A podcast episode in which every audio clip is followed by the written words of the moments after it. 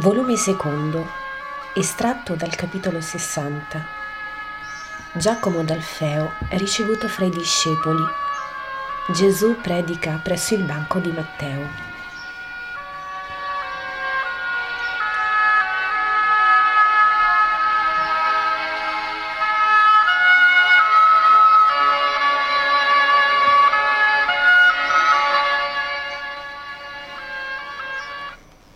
È una mattina di mercato in Cafarnao.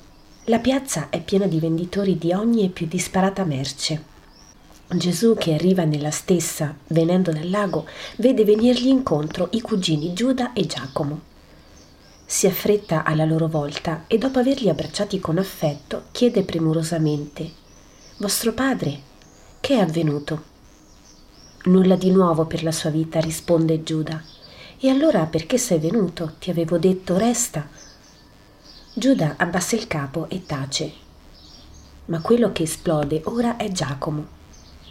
«È per colpa mia che egli non ti ha obbedito. Sì, per colpa mia.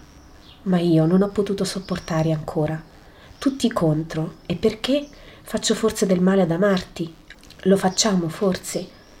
Mi aveva fin qui trattenuto uno scrupolo di fare male, ma ora che so... Ora che tu lo hai detto che sopra Dio neppure il Padre è, allora io non ho più sopportato.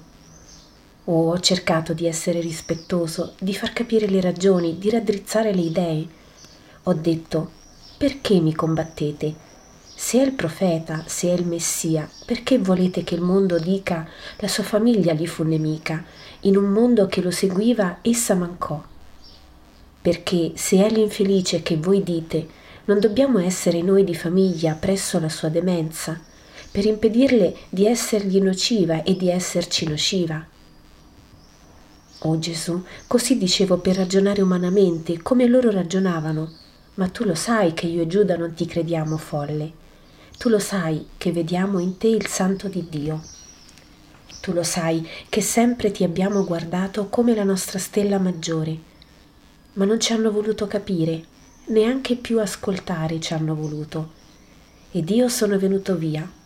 Fra la scelta o Gesù o la famiglia ho scelto te. Eccomi, se appena mi vuoi. Se poi non mi vorrai, allora sarò il più infelice degli uomini, perché non avrò più nulla, non la tua amicizia e non l'amore della famiglia. A questo siamo, o Giacomo mio, mio povero Giacomo. Non avrei voluto vederti soffrire così perché ti amo, ma se il Gesù uomo con te piange, il Gesù verbo per te giubila. Vieni, io sono certo che la gioia di essere portatore di Dio fra gli uomini aumenterà di ora in ora il tuo gaudio, sino a raggiungere la piena estasi nell'ora estrema della terra e nella eterna del cielo. Gesù si volge a chiamare i suoi discepoli, che si erano fermati prudentemente qualche metro lontano. «Venite amici, il mio cugino Giacomo è ora dei miei amici e perciò vostro amico.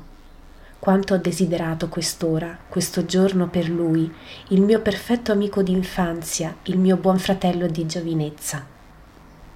I discepoli fanno festa al nuovo venuto e a Giuda che da giorni non vedevano. «Ti avevamo cercato a casa, ma eri sul lago». «Sì, sul lago per due giorni con Pietro e gli altri». «Pietro ha avuto buona pesca, non è vero?» «Sì, e ora, questo mi spiace, dovrò dare tante didramme a quel ladro là». E accenna al gabelliere Matteo, che ha il banco assediato da gente che paga per il suolo, credo, e per le derrate. «Sarà tutto in proporzione, dico, più peschi e più paghi, ma anche più guadagni». «No, maestro». Più pesco e più guadagno, ma se faccio peso doppio di pesca, quello là non mi fa pagare il doppio, mi fa dare il quadruplo. Sciacallo. Pietro, ebbene, andiamo proprio là vicino, voglio parlare. Vi è sempre gente presso quel banco di gabella. Sfido io, borbotta Pietro, gente e maledizioni. Ebbene, io andrò a mettervi benedizioni, chissà che un poco di onestà non entri nel gabelliere. Stai pure tranquillo che la tua parola non passerà per la sua pelle di coccodrillo. Vedremo. E che gli dirai? Nulla direttamente, ma parlerò in modo che vada anche a lui. Dirai che è ladro tanto chi assalta sulle strade come chi scortica i poveri che lavorano per avere il pane, non per le femmine e le ebbrezze. Pietro, vuoi parlare tu per me? No, maestro, non saprei parlare bene. E con l'acre che hai dentro faresti male a te e a lui. Sono giunti presso al banco della gabella. Pietro fa per pagare. Gesù lo ferma e dice: dammi le monete, pago io oggi. Pietro lo guarda stupito e poi dà una borsa di pelle con dei soldi. Gesù aspetta il suo turno e quando è di fronte al gabelliere dice: pago per otto corbe di pesce di Simone di Giona. Le corbe eccole là ai piedi dei garzoni. Verifica se credi, ma fra onesti non dovrebbe che bastare la parola e credo che tu mi creda tale. Quanto è la tassa? Matteo, che era seduto al suo banco, al punto in cui Gesù dice: credo che tu mi creda tale, si alza in piedi. Basso e già anzianotto, su per giù come Pietro, mostra però il viso stanco del gaudente ed una palese confusione. Stacca pochino sul principio, poi lo alza e guarda Gesù. E Gesù lo guarda fisso, serio, dominandolo con tutta la sua imponente statura. Quanto? Ripete Gesù dopo un po'. Non vi è tassa per il discepolo del maestro, risponde Matteo, e a voce più bassa aggiunge: prega per l'anima mia. La porto in me perché raccolgo i peccatori, ma tu perché non la curi? E Gesù gli volge le spalle subito dopo, tornando a Pietro, che è trasecolato di stupore. Anche gli altri sono trasecolati, bisbigliano, ammiccano. Gesù si pone addosso ad un albero, a un dieci metri da Matteo, e inizia a parlare. Il mondo è paragonabile ad una grande famiglia, i cui componenti fanno mestieri diversi e tutti necessari. Vi sono gli agricoltori, i pastori, i vignaiuoli e così via. Di tutto c'è. Non potrebbe il mondo essere fatto di una sola classe, tutte necessarie, tutte sante, se tutte fanno ciò che dovevano con onestà e giustizia. Come si può giungere a questo se Satana tenta da tante parti? Pensando a Dio che tutto vede, anche le opere più nascoste, e alla sua legge che dice: ama il tuo prossimo come ti ami. Dite, o voi che mi udite, quando uno muore porta forse seco le borse dei suoi denari? E anche se fosse così stolto da volerle seco nel sepolcro, le può forse usare nell'altra vita? No. Le monete divengono metalli corrosi sulla putredine di un corpo disfatto. Ma la sua anima altrove sarebbe nuda, più povera del Giobbe beato, priva del più piccolo quattrino, anche se qui e nella tomba essa avesse lasciato talenti e talenti. Anzi, udite, udite. Anzi, in verità vi dico che con le ricchezze difficilmente si acquista il cielo, ma anzi generalmente con esse si perde il cielo, anche se ricchezze onestamente avute o per eredità o per guadagno, perché pochi sono i ricchi che sanno usare giustamente delle ricchezze. Tutti vorremmo essere detti giusti e tali esser creduti e come tali premiati da Dio. Ma come può Dio premiare chi solo ha nome di giusto ma non ha le opere? Come può dire ti perdono se vede che il pentimento è solo verbale ma non accompagnato da vero mutamento di spirito?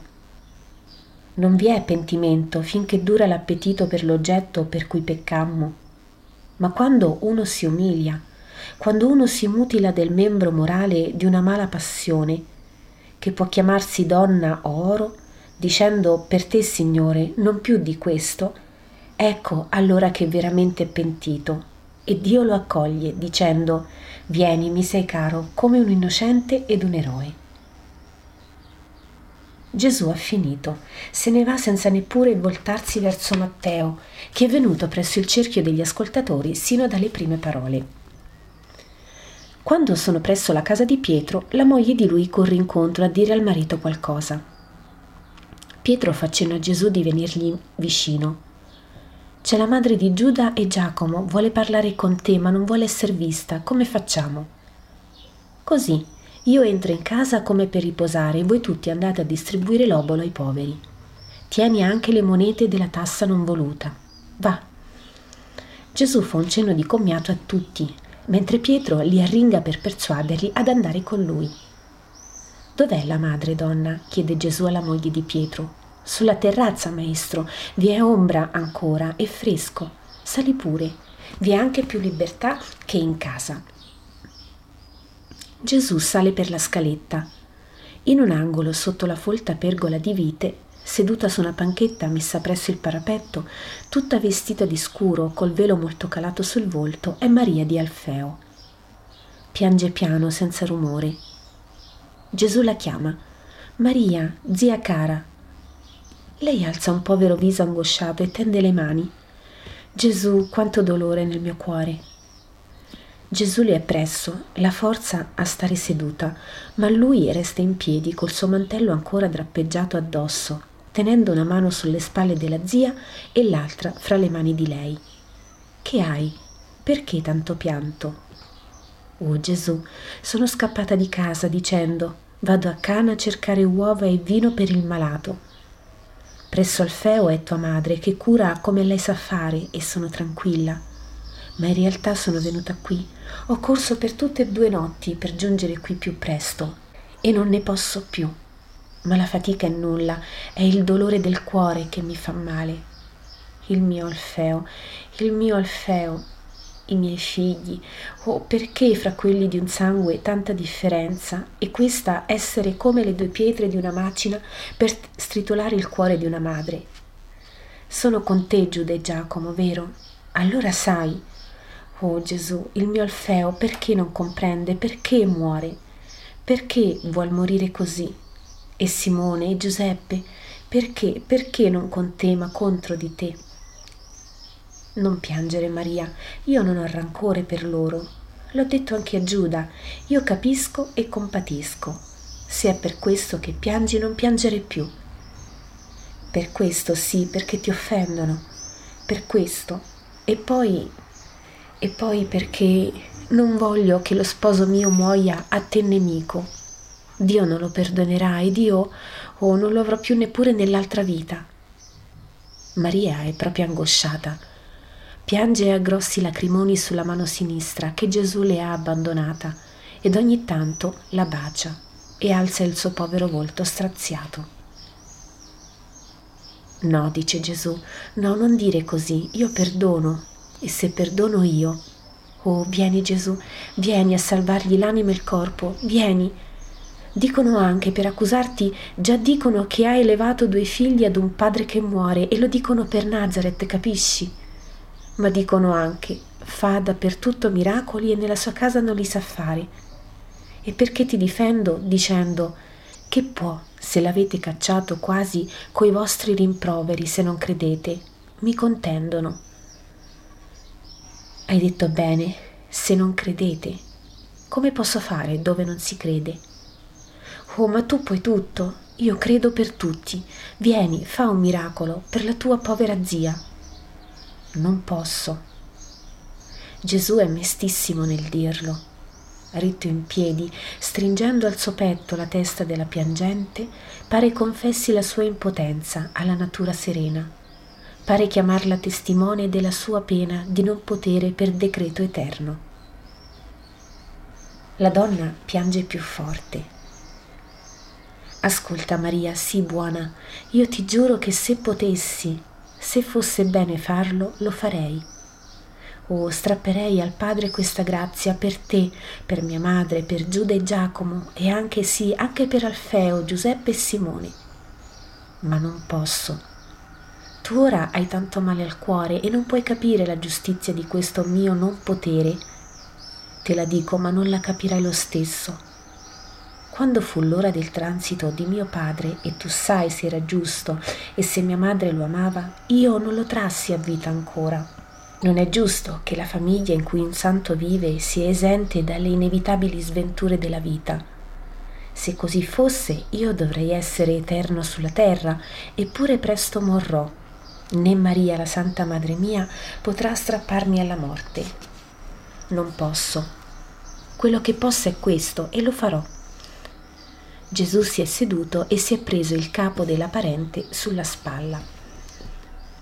Questo farò, prometterti, per questo dolore, la pace al tuo Alfeo, assicurarti che non ne sarai divisa, darti la mia parola che la nostra famiglia sarà riunita nel cielo, ricomposta in eterno, e che, finché io viva ed oltre, infonderò sempre alla mia cara parente tanta pace, tanta forza, sino a fare di lei un'apostola presso tante povere donne che più facile sarà a te, donna, avvicinare.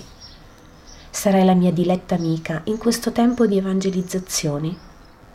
La morte, non piangere, la morte di Alfeo ti libera dai doveri maritali e ti eleva a quelli più sublimi di un mistico sacerdozio femminile, tanto necessario presso l'altare della gran vittima e presso tanti pagani che piegheranno più l'animo davanti all'eroismo santo delle donne discepole che non a quello dei discepoli.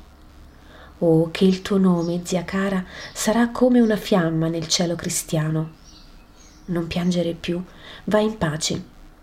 Forte, rassegnata, santa.